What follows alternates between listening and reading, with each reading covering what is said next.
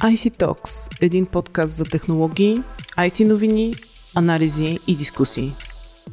Здравейте, вие сте с подкаст IC Talks, аз съм Майя Бойчева. Днес ще си говорим по една актуална тема от последните дни. Стана ясно, че Европейската Централна банка е избрала вече петте организации, с които ще си сътрудничи за разработката на дигиталното евро. Това са Amazon, Fintech компанията Nexi, Испанската дигитална банка CaixaBank, френската платформа за разплащания WorldLine и Европейската разплащателна инициатива EPI. Казвам здравей на нашия гост днес Мария Динкова, редактор Digitalk BG, която следи темата отдавна. Здравей, Мария! Здравей, Майя! Ами, добре, като начало, може би, какво представлява това дигитално евро и за какво в крайна сметка е нужно? Предполагам, много хора си задават този въпрос. Нали, имаме си евро, за какво ни е дигитално евро? Точно така, това е може би основният въпрос, който вълнува всички, било то а, граждани или бизнеса. А, може би трябва да започнем от там, че Европейската Централна банка от доста отдавна проучва въпроса за а, подобна дигитална валута. А, дигиталното евро реално попада в категорията на дигиталните валути на централните банки, т.е.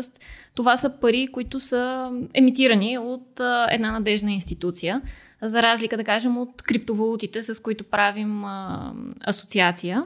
А, повечето проекти от този тип а, технологично се възползват от предимствата на блокчейн и на а, технологията за разпределен регистр.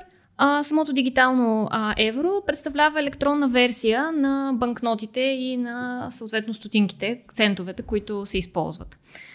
Реално те ще бъдат, те ще могат да се съхраняват сигурно в ЕЦБ, а, а не толкова в търговските банки.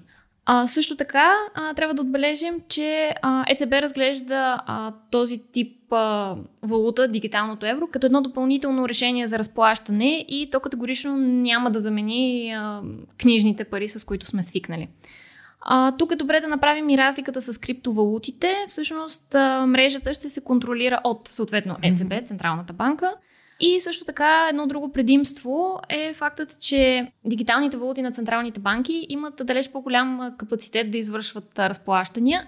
За сравнение, биткоин може да обработва около 7-8 транзакции на секунда, а, докато, например, пилотният проект на Китай за техния mm-hmm. дигитален а, юан обработва по 200 хиляди за същото време.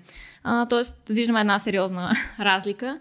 Какво по-различно ще ни даде, да кажем, това дигитално евро. Да, наистина това е, това е въпроса. Реално тласък в тази посока за въобще за проучвания дадаха проекти като а, този на Фейсбук за Libra, mm-hmm. който също представлява дигитална валута. А, на практика централните банки, не само ЕЦБ, се притесняват, че подобен тип проекти ще успорят техния монопол, mm-hmm. А, който разбира се те биха искали да а, да запазят. А, също така се смята, че подобни а, валути, контролирани от технологичните гиганти, ще поставят физическите лица и бизнеса в силно уязвима позиция mm-hmm. и зависима съответно от а, такива играчи, които са с силна, голяма пазарна мощ. А, и може да постави, разбира се, под риски цялата финансова система. Mm-hmm. За това е добре и за това съответно ЕЦБ се стреми да разработи подобен проект и продукт, а, с който да може да предложи една альтернатива за економиката на бъдещето на своите граждани и на компаниите. Mm-hmm. Добре. Плюсове, минуси. Какви са плюсовете и минуси на, на дигиталното евро? А, така, можем да започнем с а, основния плюс, който економистите изтъкват, е, че м, въвеждането му ще направи плащанията далеч по-ефективни, както вътрешните, така и международните. А, очаква се внедряването на дигиталното евро да подобри настоящата трансгранична платежна а, инфраструктура, да направи плащанията по-бързи, по-ефтини mm-hmm. и съответно по-прозрачни. А, също така, според експертите, подобно, подобна валута ще даде и повече контрол а, и проследимост в борбата, например, с прането на пари, с финансирането mm-hmm. на тероризъм, с избягването на санкции. А, в тази насока също, също има потенциал да помогне подобна валута. Едно от другите предимства, разбира се, е така наречената програмируемост на плащанията. Всъщност под това се има предвид, че в дигитализираната економика а, ние ще имаме нужда парите да се движат много по-лесно между банките, между компаниите, между самите физически лица и най-вече между самите машини. Именно за това ни трябва някакво решение, което да, да улеснява целият този процес. И съответно експертите се надяват, че с дигиталното евро ще може да се, да се синхронизира потока на кеш с потока на дигиталните услуги. Рисковете, предполагам, са свързани с сигурността.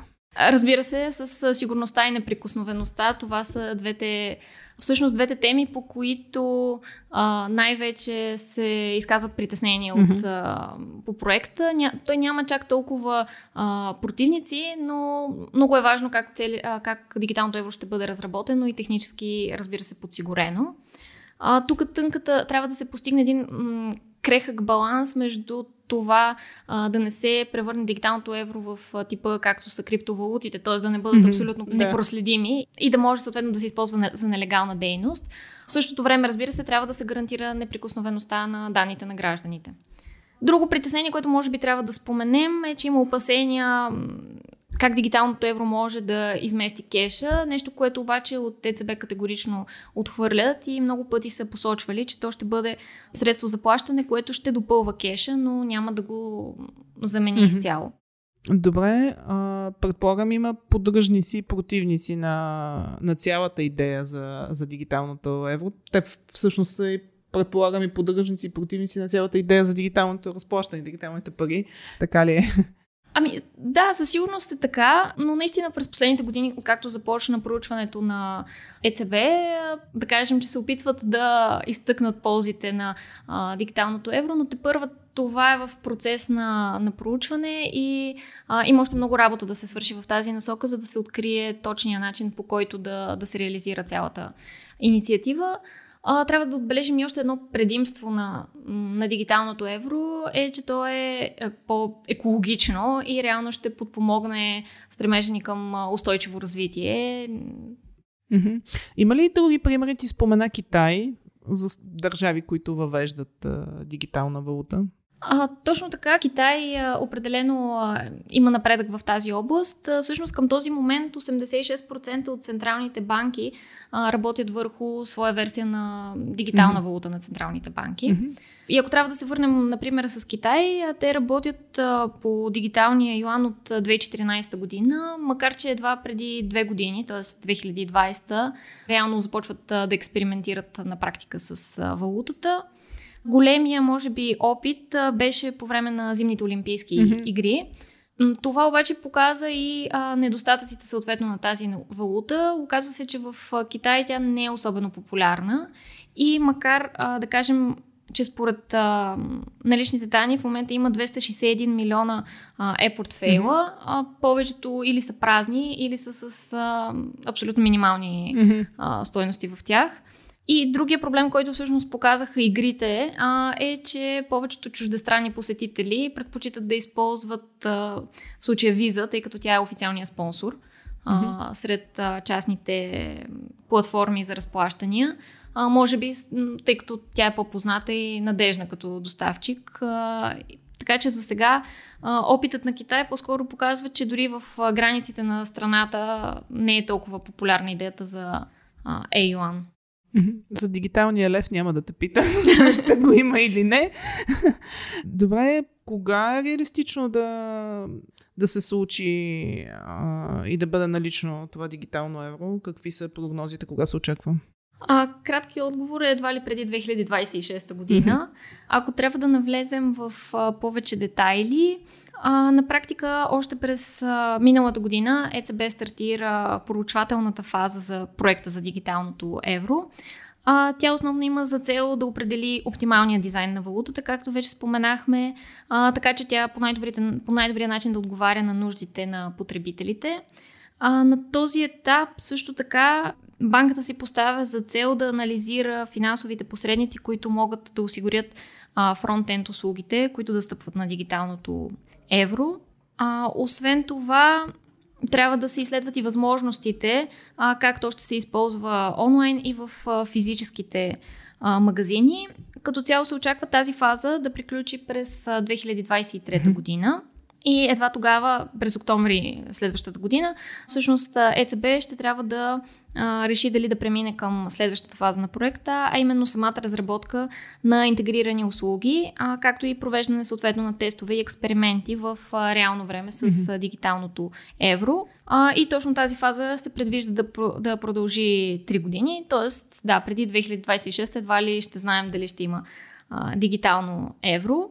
А, иначе това към момента, с което се експериментира, знаем, че се развиват а, две версии. А, от една страна онлайн версия, която ще позволи на плащанията а, да се обработват от трети страни. М- също така се работи и по офлайн версия, при която плащанията ще могат да се правят а, директно а, човек към човек. А, също така се работи както по а, централизирани, така и по децентрализирани решения. А, като цяло всичко е в доста начален а, етап на развитие. А, всъщност тези пет организации, които ти спомена в началото, те са избрани а, да си сътрудничат, т.е. ЕЦБ ги избира да си сътрудничи с тях за разработката на потенциални потребителски интерфейси за дигиталното а, евро и те заедно ще се фокусират върху специфичното приложение на дигиталното евро, peer-to-peer онлайн плащания, инициирани от купувача плащания, плащания при търговия а, в, а, в този аспект ще са а, ще е техния опит а, заедно и вече да, чакаме, чакаме октомври до година да видим как ще се развият нататък. Добре, благодаря ти много за, за обзора. До 2026 година има, има доста време. Ще направим още епизоди по темата със сигурност. А на слушателите на подкаст IC Talks следвайте ни традиционно SoundCloud, Google Podcasts, iTunes и Spotify и очаквайте следващия ни епизод. До скоро!